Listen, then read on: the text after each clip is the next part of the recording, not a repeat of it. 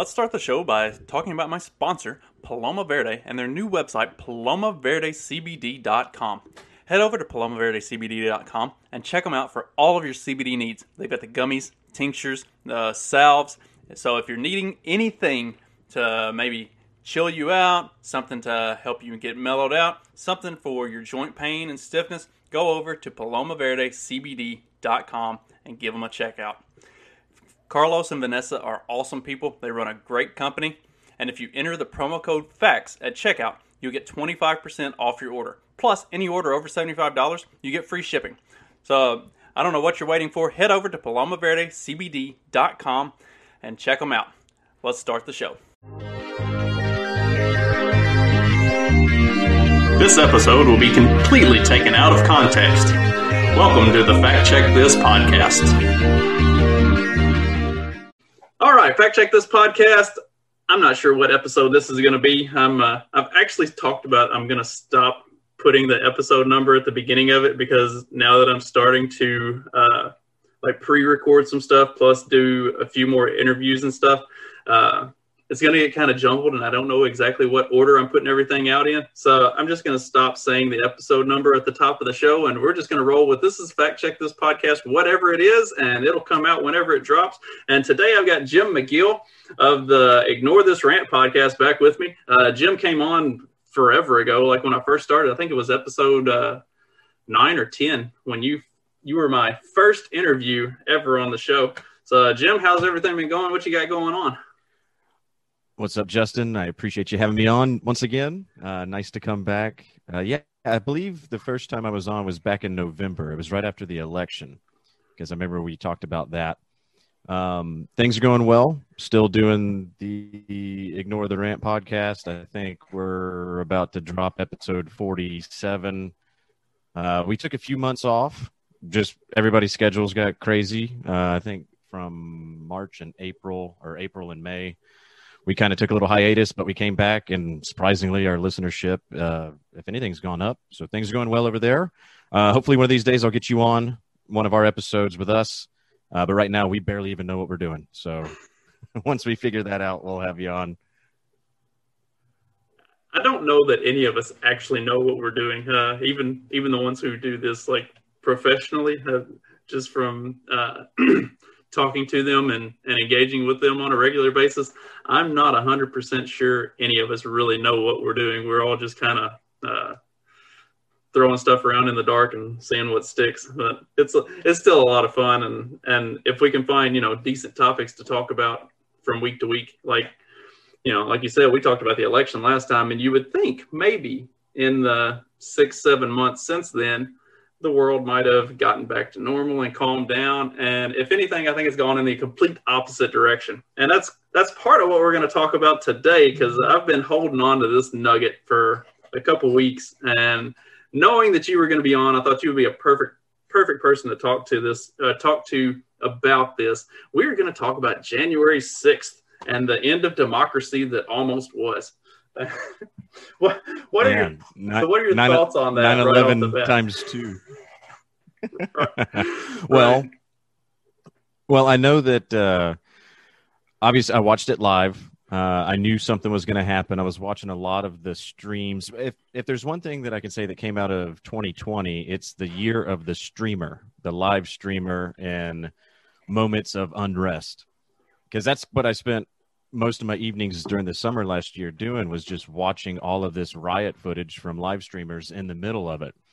And so when when everybody knew that there was going to be some gathering, protest, marching, whatever, but in this case, in the Trump faction, uh, my antenna was up and I was ready to see what was going to take place.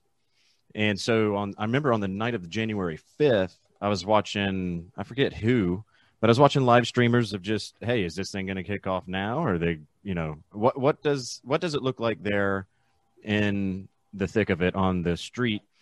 And I remember seeing a lot of questionable people in the crowd, uh, not not any more questionable than what we saw over the summer.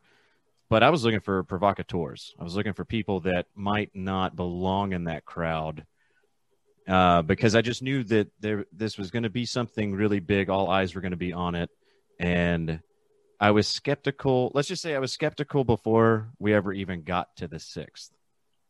But once January 6th happened, I had the news on, probably like most everybody else. I was working from home and I watched the entire day unfold and my jaw was on the floor because I couldn't believe I was seeing what I was seeing because it didn't look, it looked far more crazy uh, through the lens of a television than it did through the lens of the people that were actually on site in the in the building. So switching from on TV to the live streamers going in and out of the Capitol, just trying to get a better assessment of what was actually going on there.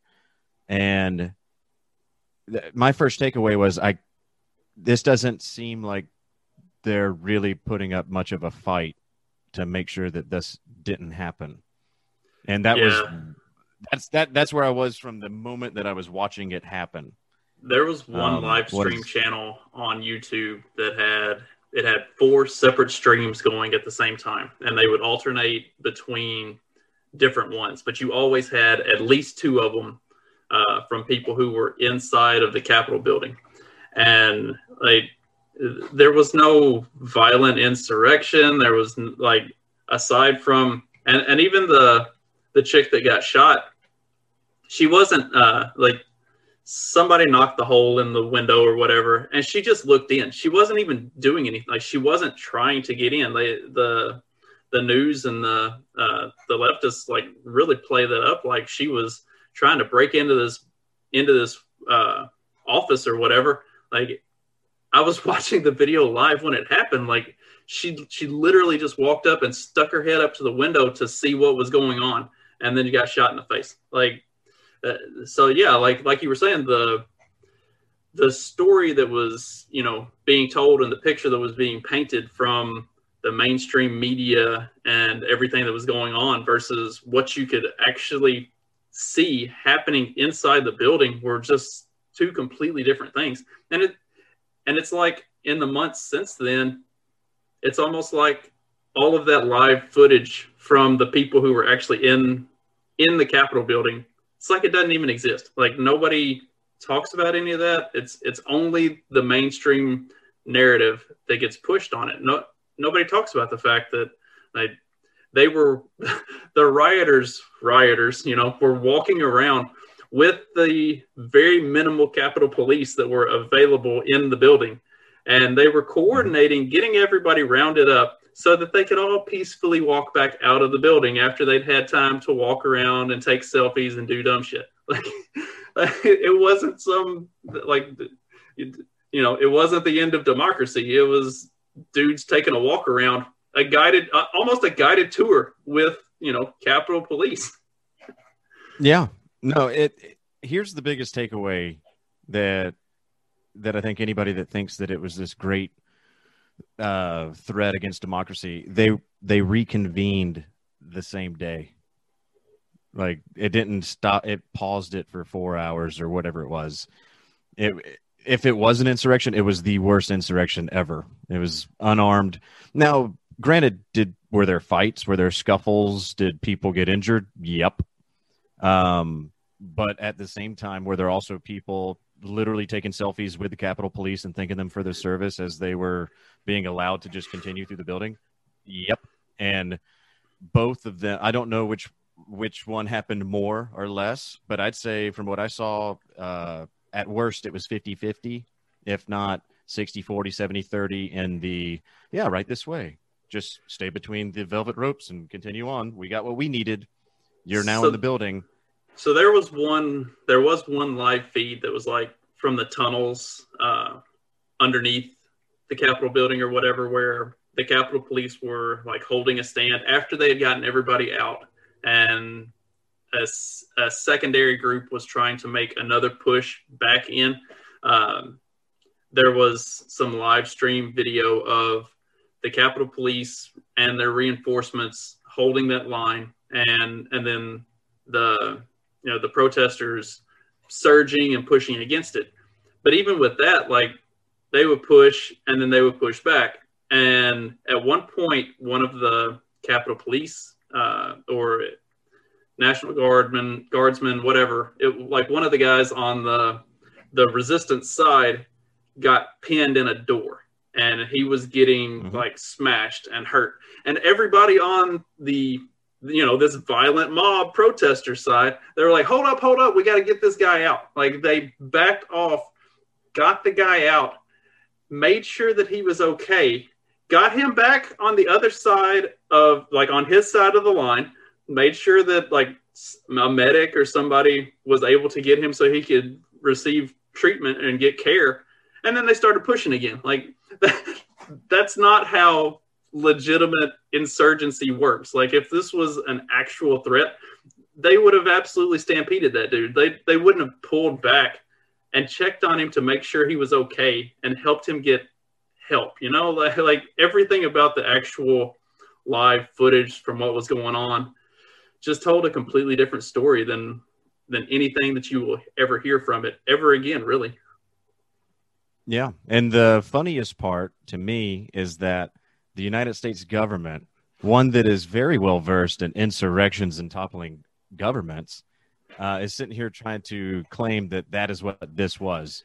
And it's like, you are you are you serious? Uh, like, some people had some, you know, got roughed up and got sprayed with bear mace I would dare to say that what we saw over the summer was leagues worse than what happened on January 6th um, in almost every way because so, most of the stuff that was getting damaged were private property, not uh, government property. So that brings up an interesting point and something that I wanted to touch on specifically. I'm going to do the, uh, I'm going to hit the share screen here and pull something up. So this is from Tar- Tucker Carlson. Um, about two weeks ago, a week and a half ago, something like that, uh, talking about the unindicted co-conspirators in the in this whole thing. So th- this is going to be this is going to be a lot of fun. I'm gonna I'm gonna play this right quick, and then. Uh, and speaking of January 6th, why are there still so many things, basic factual matters that we don't understand about that day? Why is the Biden administration preventing us from knowing? Why is the administration still hiding more than 10,000 hours of surveillance tape from the U.S. Capitol on January 6th? What could possibly be the reason for that? Even as they call for more openness, we need to get to the bottom of it. They could release those tapes today, but they're not. Why? We ought to be asking those questions urgently because, as the Attorney General reminded us today, a lot depends on the answers. And at least one news organization is asking that Revolver News it's a new site. It turned out to be one of the last honest outlets on the internet. A new piece on revolver.news suggests an answer to some of these questions. We know that the government is hiding the identity of many law enforcement officers who were present at the Capitol on January 6th, not just the one who killed Ashli Babbitt. According to the government's own court filings, those law enforcement officers participated in the riot, sometimes in violent ways. We know that because without fail, the government has thrown the book at most people who are present in the Capitol on January 6th. There was a nationwide dragnet to find them, and many of them are still in solitary confinement tonight. But strangely, some of the key people who participated on January 6th have not been charged. Look at the documents. The government calls those people unindicted co conspirators. What does that mean? Well, it means that in potentially every single case, they were FBI operatives. Really? In the Capitol on January 6th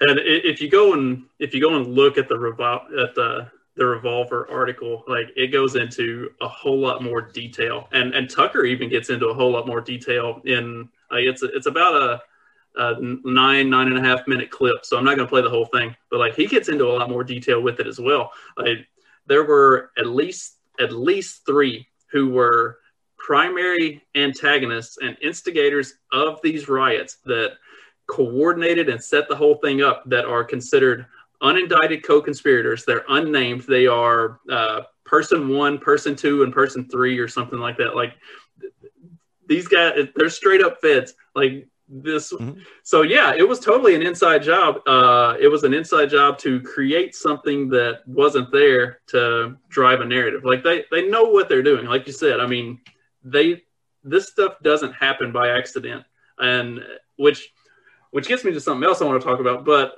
like, had you had you seen the Tucker uh, clip or heard that yet, or have you seen the uh, the the revolver article or any of that yet? So I saw the Tucker clip the night that it aired, and I have not seen the revolver article, but, but obviously he he makes a lot of good points. You know, uh, and for me, it just reaffirmed kind of what I already.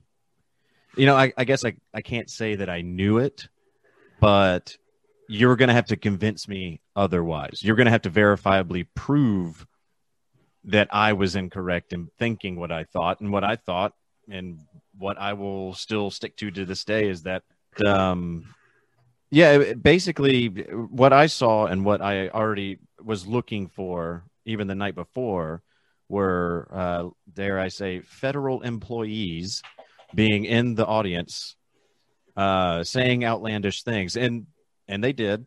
I have it. I, I tweeted it out from uh, from my Twitter account, saying, you know, oh, Tucker Carlson saying that the FBI might be involved in January 6th. You don't say. And then I posted a screen grab that I got uh, that from the night of the fifth, where there's an obvious federal agent in the middle of this crowd. Baked Alaska is there. They're all circled around this guy and he's saying, Look, I might go to jail for saying this, but tomorrow we need to go into the Capitol. We need to go inside the Capitol. And everybody in the crowd is like, What? No. And then they start chanting Fed, like Fed, Fed, Fed, Fed. It was obvious. It was even obvious to the people that were there at the time. Um, and for the uninitiated, for the people that don't know how these things work, this is exactly how they go. This is exactly how they go down.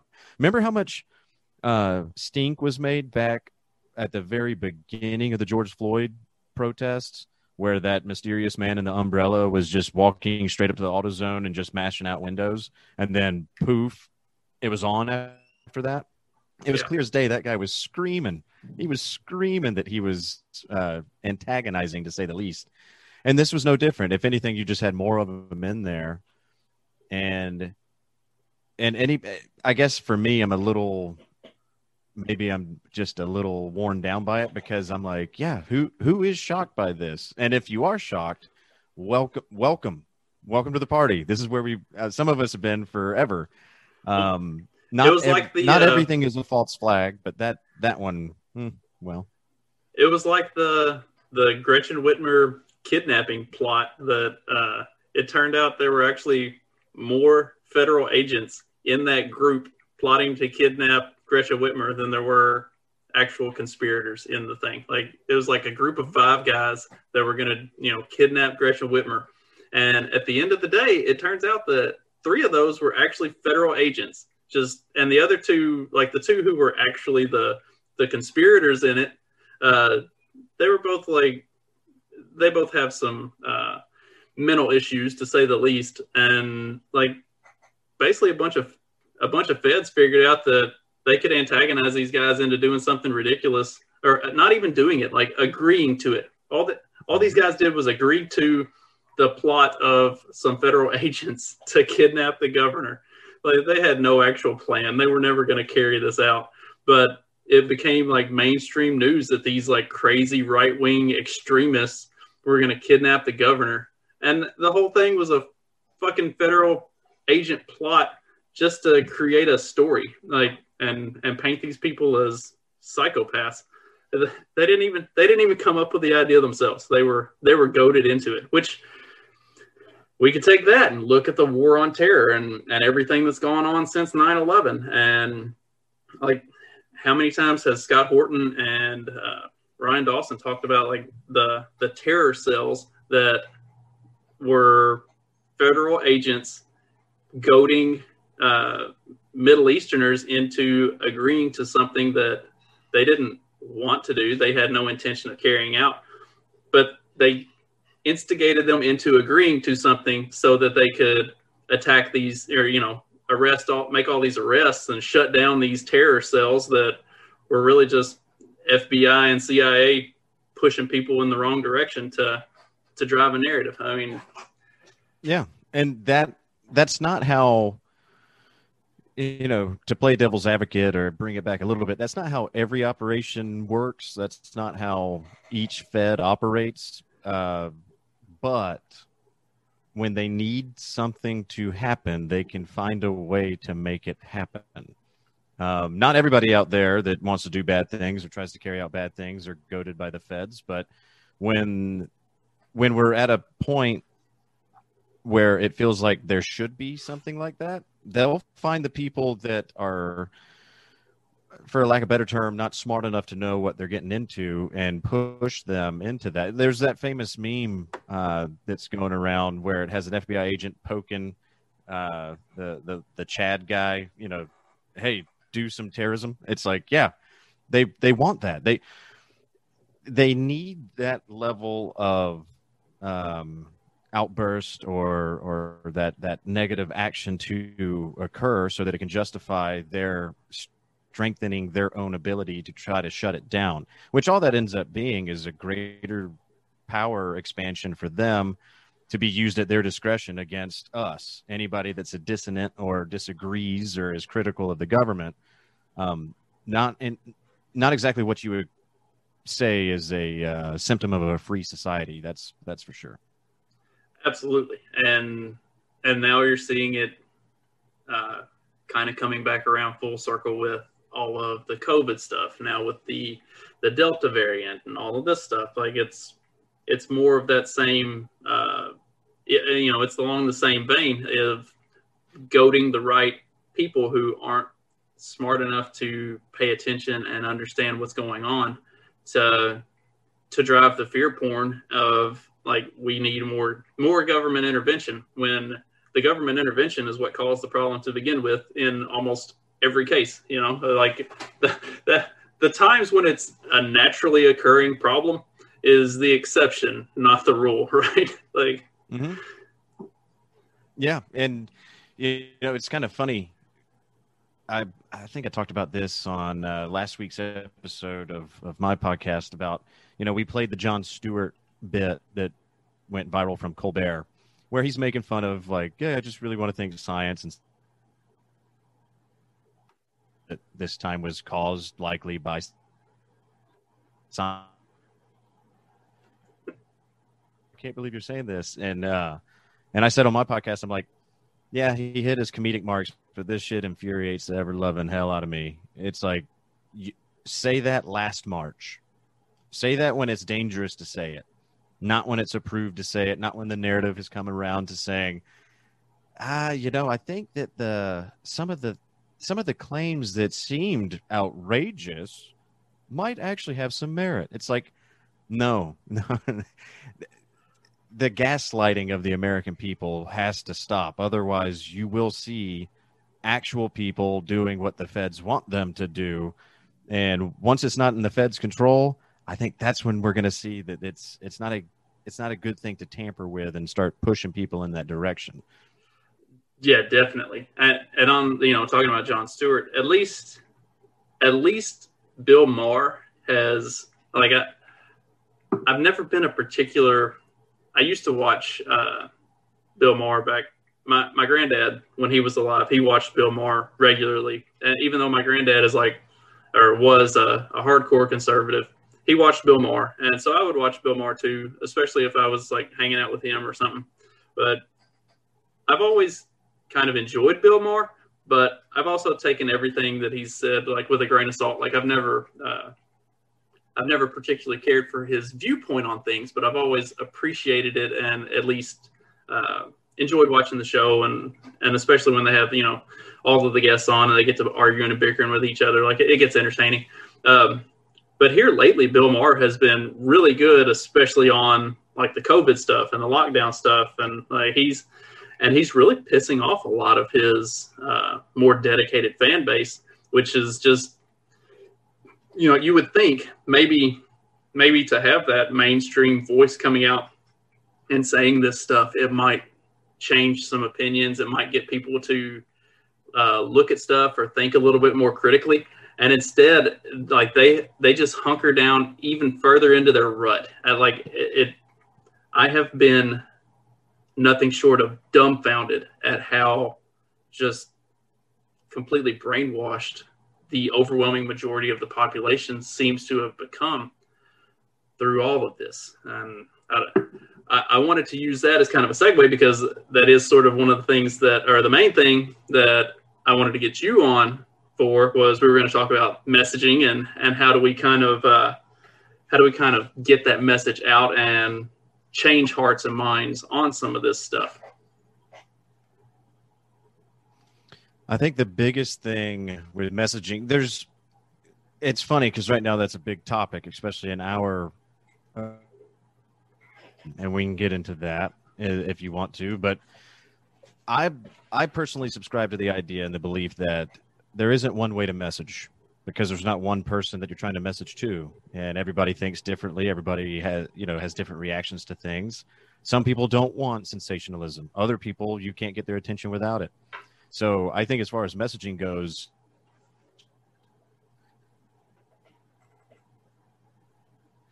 is the correct messaging. That is the correct way to message. Um, and I guess we're going to have to look at specific issues or situations, but I say do everything down the middle by the book is just as good as saying the most infuriating, inflammatory stuff that you could possibly come up with because both of them work to get a different message out there. And one message isn't going to be for everybody. And so, as much as you can put out there, I say go for it. I don't know if that answers your question, but um, I, I just so, think like, that uh, there's a time and place for everything. I, like we've both been watching and paid paying attention to the Libertarian Party of New Hampshire thing, and and they had like, I love the Twitter feed that they had running. Like, it is definitely not the way I would approach uh, if I was running a state party. Like, it's not the way I would take the Twitter feed, but it was effective in what Jeremy Kaufman and those guys were trying to do. Like I, I understand, I understood the purpose behind it, but then at the same time, you look at like the state of Indiana. We have a very strong Libertarian Party here. Uh, we we had a really good governor's governor's election here in 2020, where uh, we got a higher percentage of the vote than I think any other governor candidate across the country ever has for a Libertarian. Uh, we've got an initiative in place to put people in races for literally every election on the state and federal level that's coming up in the state of Indiana in 2022. And we have a strong party. We would never, like the state of Indiana would never take that kind of an approach with messaging. It is it is very above board. It's a very clean, good, like it is a you know, it, it's what you expect from a strong political party, not from, you know, edge lords and stuff like that. And it's you know so mm-hmm. the the approaches are very very drastically different. But I think you know to an extent we have similar successes. Indiana is very successful as a libertarian party, and we have one of the most organized parties I think in the country as far as the state level goes. New Hampshire clearly got a lot of attention. Kentucky has been getting a lot of attention with their Twitter feed and being a little more edgy and stuff. And like each of those states also have, at least from you know the way things are kind of shaping up, they have strong state parties. So obviously, there's not a a right answer. Uh, I understand the need for maybe a little bit more radical messaging, but but like Indiana has taken very strong stances on certain topics, and it hasn't been inflammatory, but it has been very strong, very uh, like aggressive messaging on stuff that establishes the position of the state party and makes it very clear that like this is what we think and uh, like like I said, it's nothing that's like crazy or inflammatory, but it's also very very strong messaging. And I think that's the big problem that comes out of the LP National is it's not even strong. Like it's just bleh. Yep, tax is bad don't hurt anybody, send. Yeah. Yeah. That's... You're turning off libertarians. You know, is like, and I agree with him. If, if somebody handed me the keys to the New Hampshire Libertarian Twitter account, um, I, I probably wouldn't tweet the same things, but it's only because I'm not as clever and as creative as Jeremy is. Coming from like you know official state party should only be state party planks and you know and that kind of thing and, and i understand that. However even dave has kind of changed on that. Once he saw the results from it 12 million interactions with that with i guess the most uh, egregious tweet. And you can't you can't really poo poo on the results. If it's effective if it's working you know you maybe tweak it but you don't stop doing it. And i and i can understand the the the outrage from the other side. It's not like it's not like i can't understand where the people are coming from that are upset by it. But at the same time it's like that's the point. That's what it was trying to do was get people upset get them out of their slumber. And you know and i can understand people wanting there to be more decorum and all this stuff but those people that want that don't seem to be accepting the world that we're currently living in. There's we've we've been flooded with a lack of decorum for decades.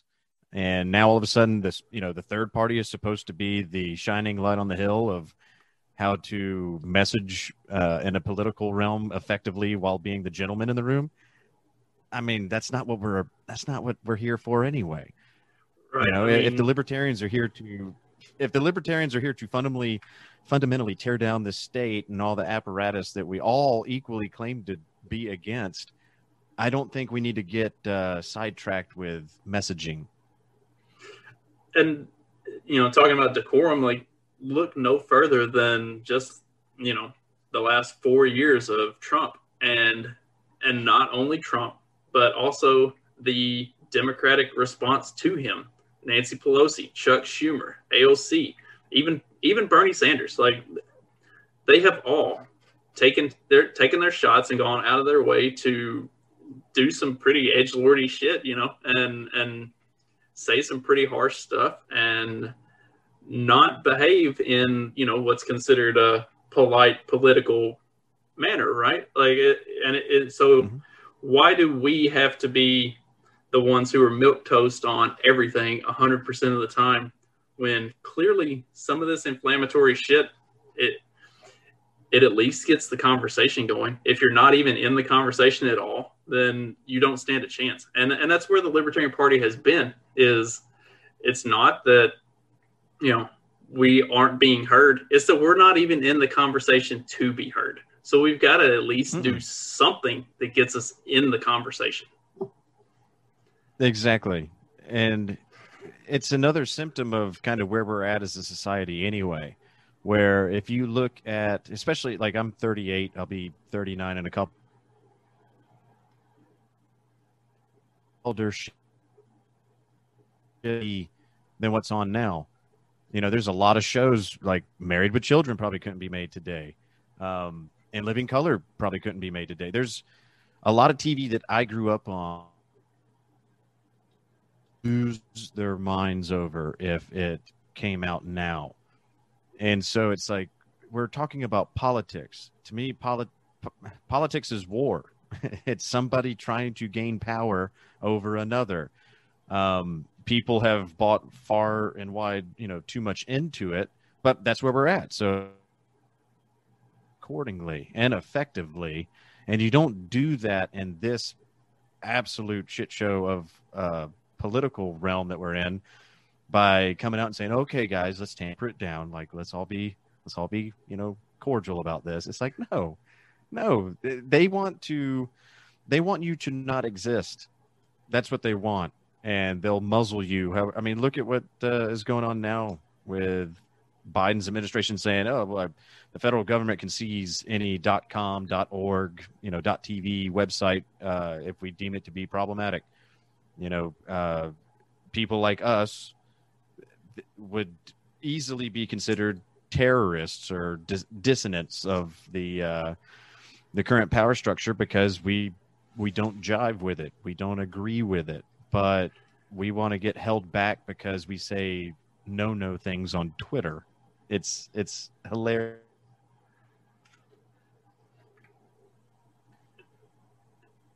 And like the thing that kills me the most about you know saying the no no things is every YouTube video that I've had taken down for medical misinformation. In my appeal, I provided the actual article or research study that backed what I said, and it was my appeals were still denied. Like it's not it's not about saying something that's not true. It's about saying something that doesn't fit what they want you to say.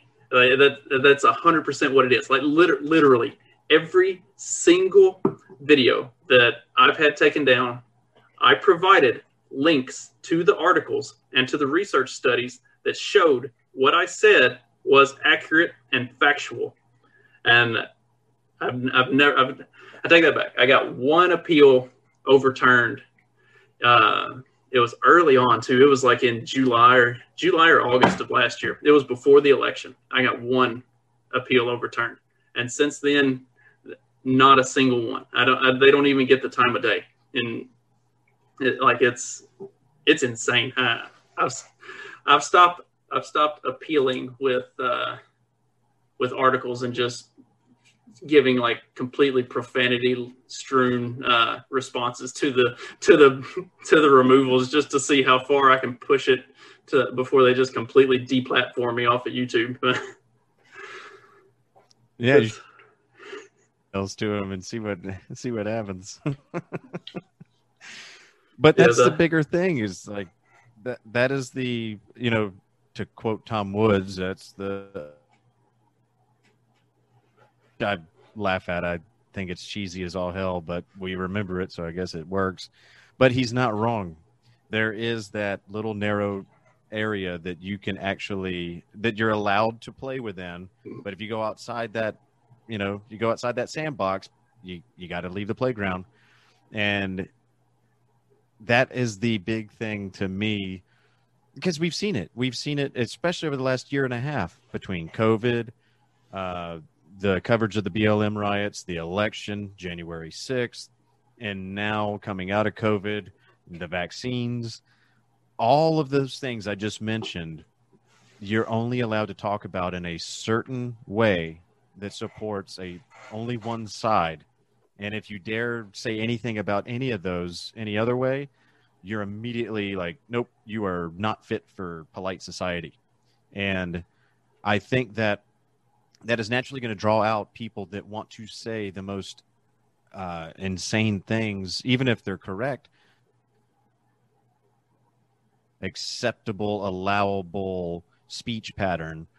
Because if that's the world that we do live in, which is showing that that is the case, then I think you have to, to quote Trump, fight like hell to try to get it back. And right now, words are what we're using. If words are violence, then words is what we're going to be using to get our message across that uh, we reject the notion that we're not allowed to say things, especially when we are correct and when people are not being allowed to hear it.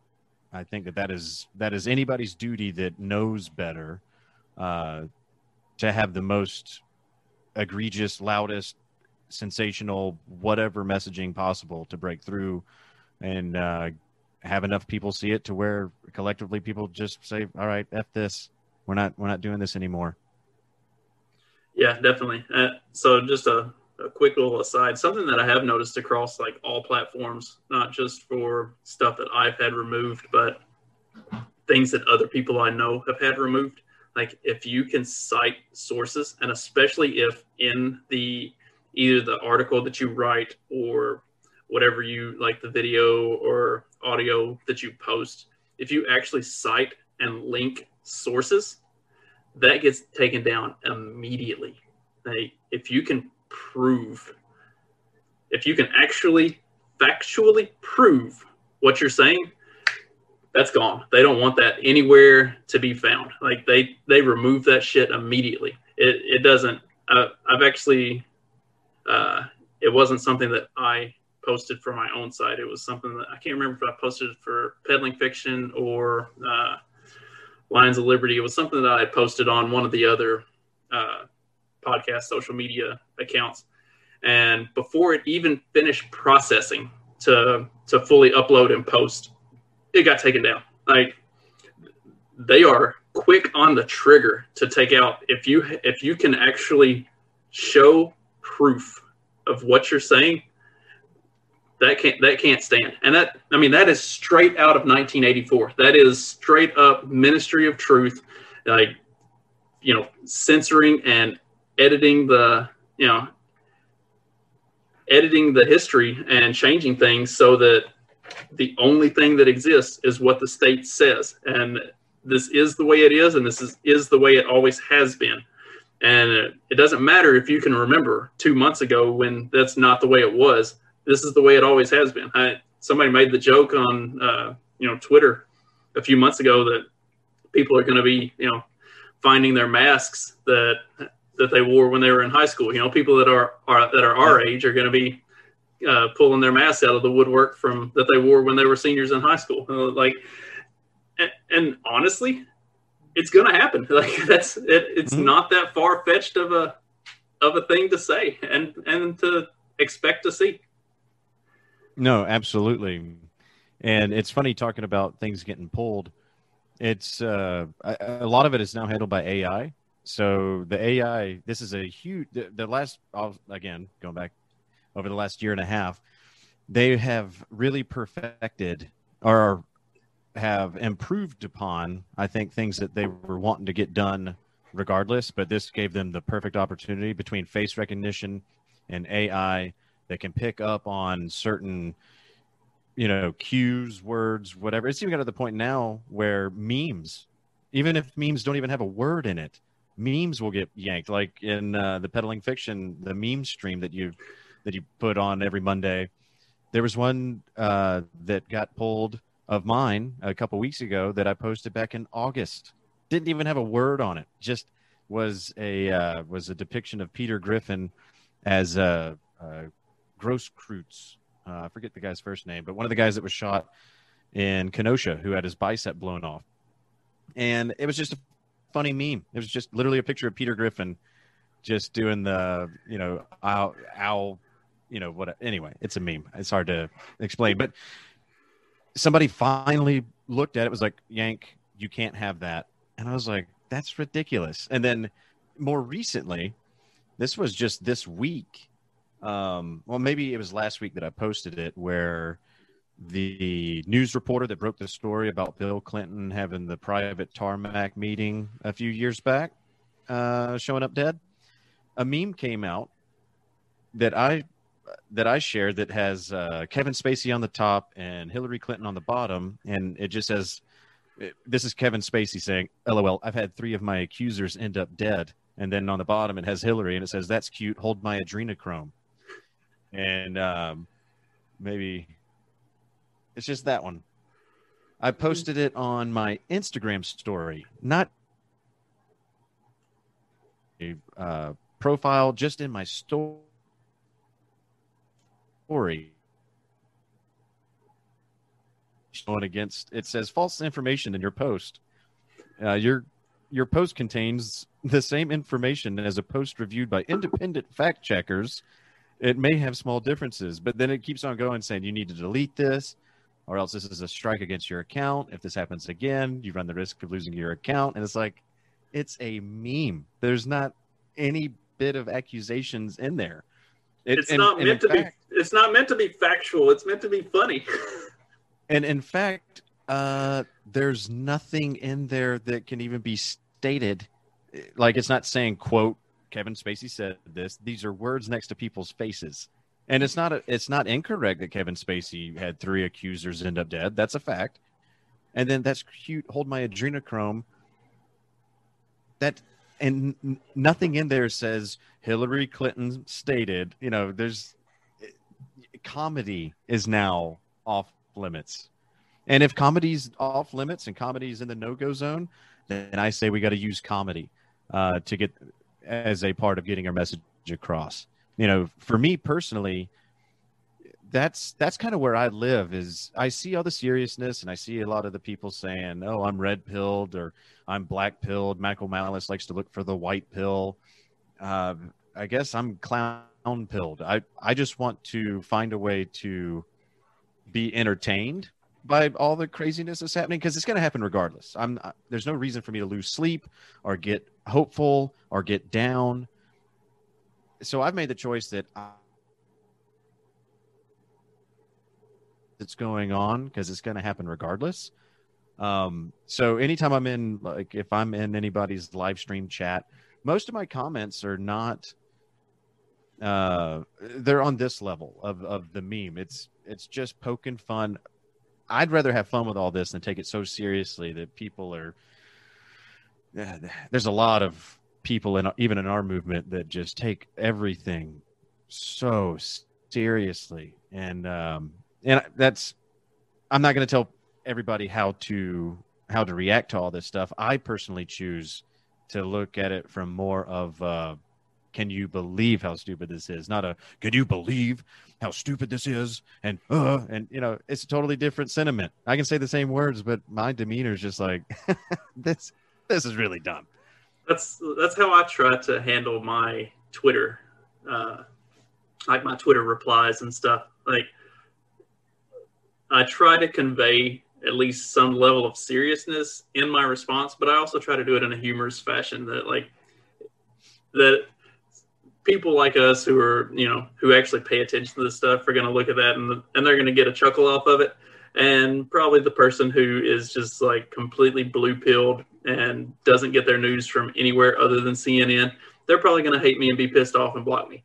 And that's fine but like I, I actually had one that uh it was about the Juneteenth stuff that it actually turned into a decent uh, conversation and we were actually in agreement on stuff but but you know, I approached it from a more of a humorous uh, perspective than a no, you're wrong. You know, this is what it is. And you know, at the end of the conversation, we were actually on the same page, uh, but um, we were coming at it from we were on the same page, but coming from different directions. You know, we had that the converging paths that of how we were getting to it, and uh, you know, it was, it was a good conversation.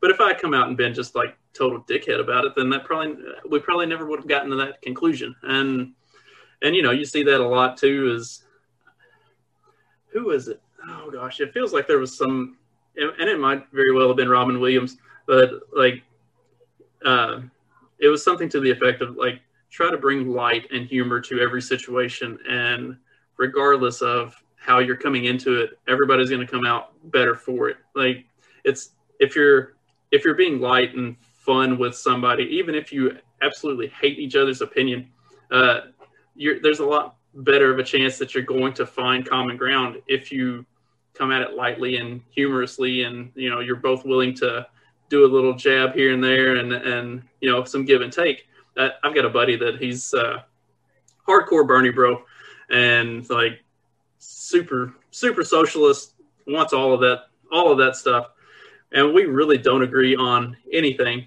except the police.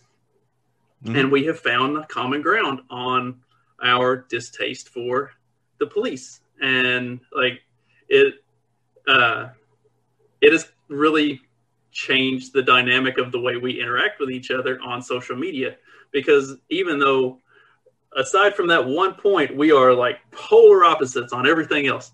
We've got that one thing. And so we're willing to hear each other out on the other things. Even if there's no chance we're ever going to agree on any of that stuff, we have found, you know, some common ground and we're able to be more light and humorous and jab at each other and take it in stride as opposed to butt heads and like, you know, just spew hate. Uh, and that's anytime you can take that approach and which you know that gets into other topics and, and issues is like with social media and with a lot of this stuff being you know typed out interaction you don't get the nuance of having a conversation so it can be uh, misconstrued and it can be hard at times but you know you at least want to try to view things from a a more of a light uh, position and and try to try to look at it from that perspective, even if that's not the intent of the other person. I, I think everybody's just you know fucking with me whenever I see some dumb comment.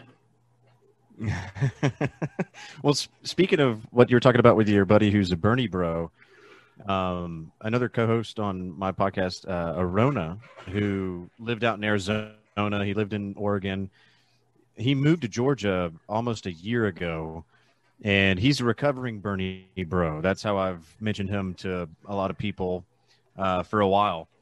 And and he was, you know, he'll he'll uh, admit, yeah, I, I was a lefty. I'm I still think of myself on the left, whatever, or left of center. And I'm like, whatever, dude. You've he's moved so far away from that ideology and that mindset since moving here.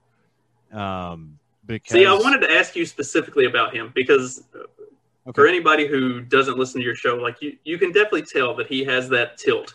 Um, even even if he's he may not be consciously aware of it. Uh, I don't, and I like I think sometimes he's not consciously aware that he is he's skewing in that direction just based on the way the conversation kind of unfolds. Uh, but he does he does lean that way, even if it you know it's not something that he's consciously doing. So that's that was something that I really wanted to to hit on is uh, like how do you think is the best approach with especially dealing with not dealing with, but you know, getting to interact with him on a weekly basis and doing that show. And y- y'all do a long show. I mean, it's it's you know two three hours of y'all just going on with different topics and stuff. You know, how do you kind of work around that and sort of gear the way you approach things where that it keeps the conversation flowing and and it does and has apparently you know brought him along from where he was to to being a little more receptive to you know some of the ideas that you and I uh, just kind of latch onto naturally.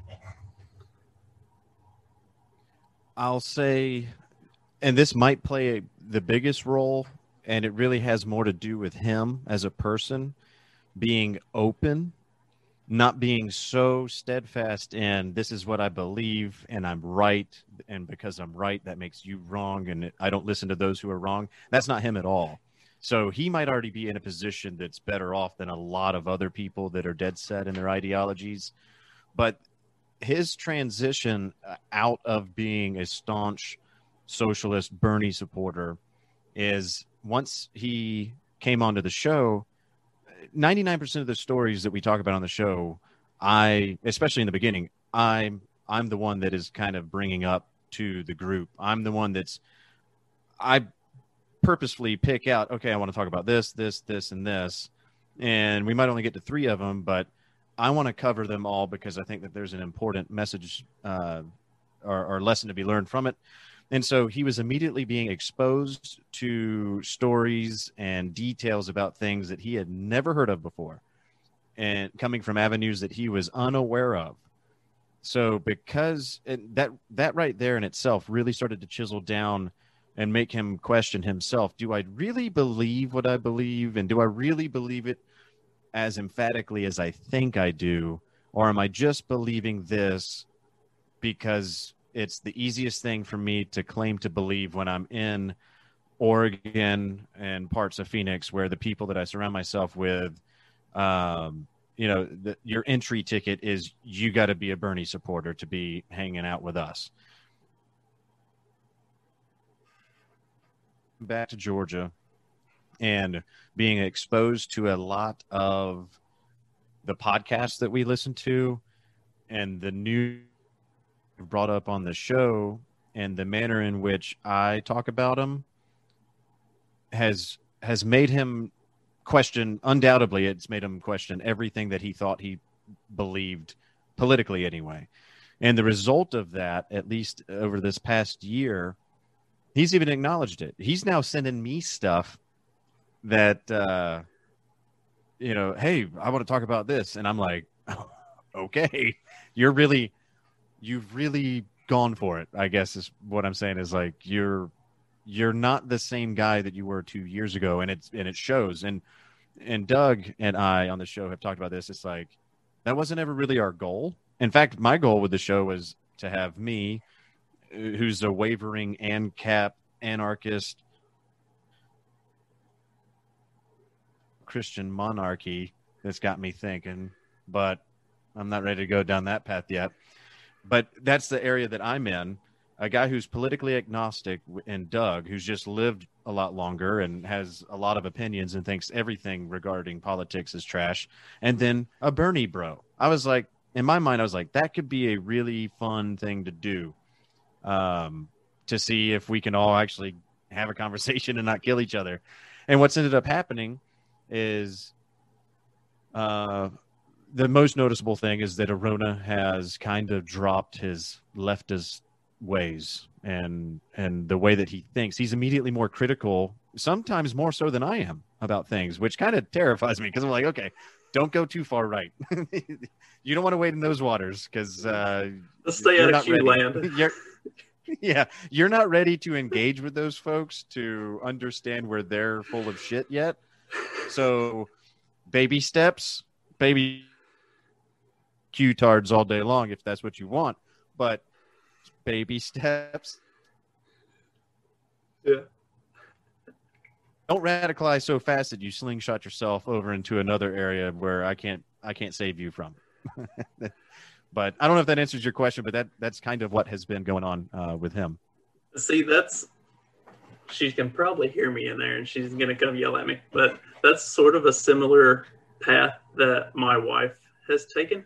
Uh, like when we first got mm-hmm. together, uh, she was more of a Bernie supporter, uh, if not like full on Bernie bro. And I was, I was still kind of at a divorced from politics point in my life. Like I was just anarchy all the way.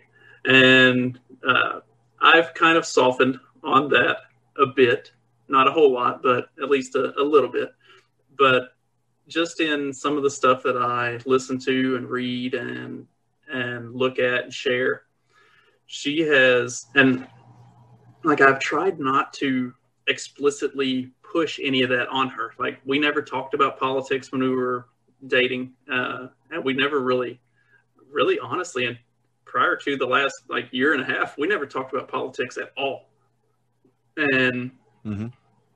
she has come all the way around to like basically borderline anarchist. Uh, she like she looks at some of this stuff. She'll even like you're saying like she'll even send stuff to me and show me stuff, and she'll be like, "Look at this bullshit! What in the hell?" I'm like, "Yeah, yeah, I know, I, I know, dear." Like, but yep, yep. you know, she's she's finding that stuff, and like to see the like the light come on, and you know, like the red pill kick in. Uh, it's been really entertaining, but and and maybe you know maybe we're both kind of onto something like it's not about uh, trying to push that on people. Maybe it's just about having normal interactions and letting them uh, kind of expose themselves to it over time and and uh, kind of figure it out on their own. And i mean obviously there are some that like they're not gonna it's just not gonna happen. It, it will never click and and that's on both sides. Like that's you know Democrats and Republicans. They're the ones that are just like hardcore. It is never going to click. But there are others that, you know, they just need time to absorb it for themselves. Uh, it was really interesting talking about coming from both sides, the right and the left, because I think, uh, especially for the two of us, with being more engaged in like Facebook and, and Twitter, especially where you really do get some pretty extreme leftist views on stuff and you don't see the right wing side of it quite as much like unless you've really found that niche portion of social media that you you know you you've you've gone after that side of things. It's much more on the leftist side. But during the donald rainwater campaign for governor here in indiana uh, because the democrats really are an afterthought in indiana. It's like it is all about the Republicans, basically.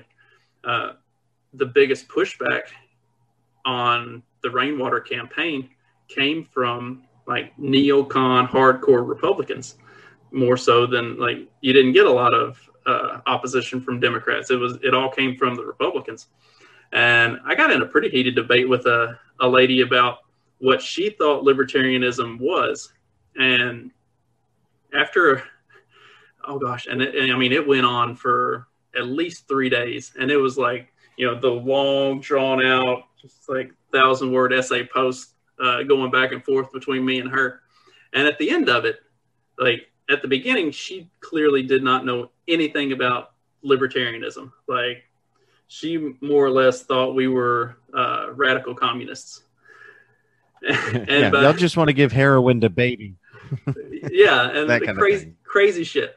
And by the end of it, she she had not uh, changed her position, but at the end of it, she did acknowledge that Ron Paul and libertarianism were not what she thought they were, and were not as bad as she had originally thought they were. So, uh, you know, it's at least a, a baby step. Like she, she's an old woman and she's probably never going to uh, give libertarianism a try. But at least by the end of the conversation, it wasn't this horrible, evil thing that was going to destroy the world anymore. It was just not something she wanted. Yeah, no, and you got to start somewhere. Um, the fact that she even had a conversation with you, that in itself is a step in uh, in a good direction, I believe. Um, you know, and there's people out there that make the argument, don't even try to engage with them, and I understand that argument as well. And that's kind of where I'm at right now. Is uh, like I said a minute ago, you know, from an ANCAP to an anarchist to uh, a Christian monarch. there's so many. There's there's so many different ways. Like if one thing that could be said is that I think that libertarians are far more engaged in paying attention to politics than even Democrats or Republicans. I think a lot, for the most part, at least their core base, they don't pay that much attention. We inherently do, um, which therefore I think that we are the ones that should probably be listened to.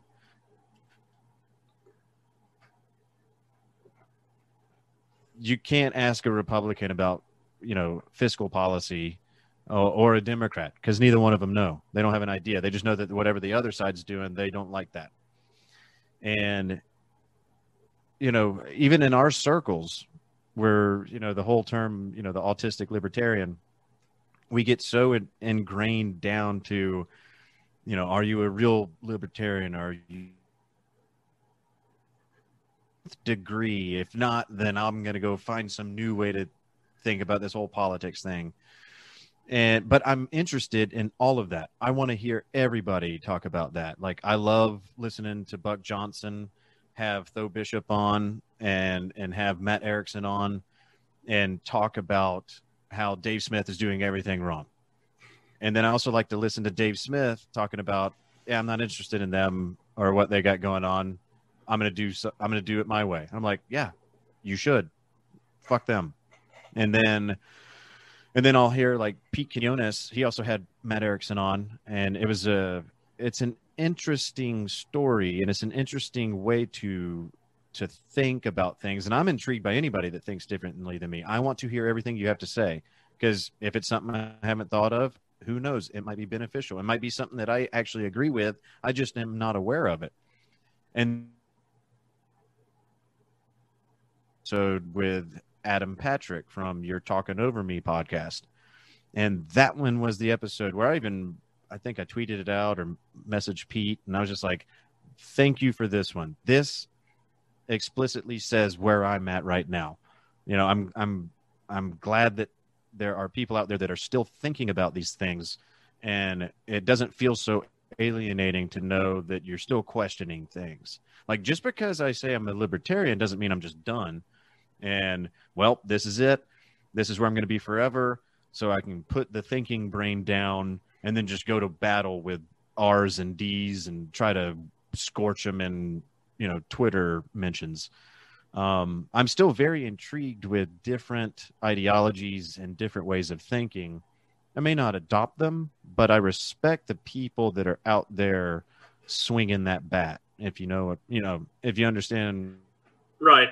I watch I watch Matt's live stream as often as I can uh, when he and and Stephen Messina go on and do King Pilled, and mm-hmm. which I think you you're on that pretty regularly too. Um, but mm-hmm. like, I don't agree. I, I think Matt has a brilliant way of looking at and thinking about things.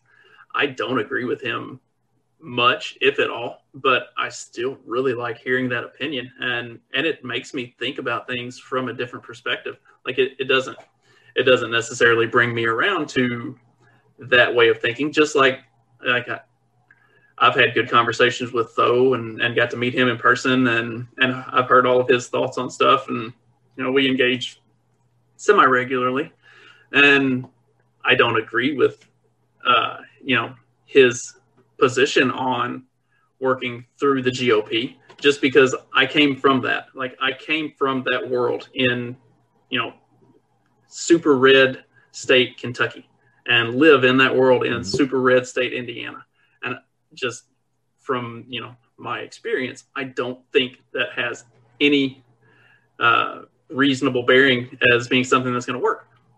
But that doesn't mean that it doesn't work for Florida. Doesn't mean that it can't work in Texas. Like, and that's something that I've talked about mm-hmm. fairly regularly uh, on my show. Is like there is no blanket policy that's going to work for literally anything. We are much different here out in the county than what they are five miles in town. Like it's a five, it's literally a five mile drive, and it is night and day different from how we are right here to how they are right there. And you know, and if there's that mm-hmm. big of a difference in that short of a stretch, you know, you can't have blanket anything for New York, California, Texas, Montana, Florida, Mississippi. Like, it doesn't work. Uh, so everything has to be a localized approach, and I think that kind of I think that kind of ties it ties everything that we've been talking about uh, up in a nice with a nice little bow. Is like every every conversation that you have where this stuff is concerned has to be an individual conversation, and like the way you the way you approach it. Like I try to bring everything with a combination of facts and humor. Because if I can hit you with facts and I can keep it light, then you're more likely to continue to engage. And it might be shit posting like New Hampshire, or it might be just, you know, straight up toeing party lines like, uh, you know, the Indiana Twitter feed. Uh, you know, everything has to be done on a individual basis, which individualism is one of the you know primary cornerstones of libertarianism anyway. So, mm-hmm. yeah, and to echo what you said, there are parts that I agree with, though. There's parts that I agree with Matt, and there's parts I agree with David, or, or not David, Dave Smith, and like just like you said, what works in Florida probably won't work in Iowa, and they don't have to you know, for a lot of the people that are out there talking about a national divorce, secession, and breaking up, and you go this way and we go that way because we're so different. Why the hell are you trying to prescribe one method as far as how to vote in in a political system? You're automatically going against the things that you already stand on. So this is kind of dumb. This isn't a. That's one way I know that you are a libertarian, is you're speaking in absolutes. it's like allow there to be nuance Right. You know, if you're a uh, secessionist, uh, you can't also be a, you know, one one size fits all uh, approach no. because secession is already throwing that out the window. Yeah, and in the natural world, uh, one options. There's always get a second opinion from your doctor. Make sure you go visit three different car dealerships before you make a purchase. Like, if you're going to be smart about it, you never just buy into one thing. You, no decent financial advisor is going to tell you put all of your money in one thing and one thing only. There's more than one way to get to the desired result, and not any one person's method is the tried and true only way. I think that's the most ridiculous way uh, to talk about things. Is like that everything that's going on over here is wrong and the people that are doing it are stupid and bad or whatever and you should listen to me because i i'm just the guy who gets it um you know i got a lot of issues with people that talk like that and i'll mock them and try to have fun and in a humorous way but um i i, I think that the you know the better way to go about things is just to allow there to be multiple different ways to get to the place that we all claim that we want to end up and and uh, and in the meantime, just try to be as entertaining with it as you can, and hopefully, you know, convert a few people here and there to think a little more critically. And who knows what happens after that? Hell yeah! If somebody's at least you know taking the time to think about it from a slightly different perspective than what they would have otherwise, then that's success. Like success is not uh, having a libertarian in the White House. Success is having people wake up and start to think for themselves and put that big, beautiful brain to use. That that's if nothing else, the public education system has dulled everybody's brain. And if we can just have good conversations with people that get them using some function of what they've lost, then we have been successful. Couldn't agree more. Well, I think we'll uh, I think we'll wrap on that. That was pretty good. That actually kind of took everything that I wanted to talk about and uh, tied it all together and and put a pretty little bow on it here at the end. Jim, thanks for coming on again and joining me, and we will definitely have to do this another time. Absolutely. Thank you, Justin. Yes, sir.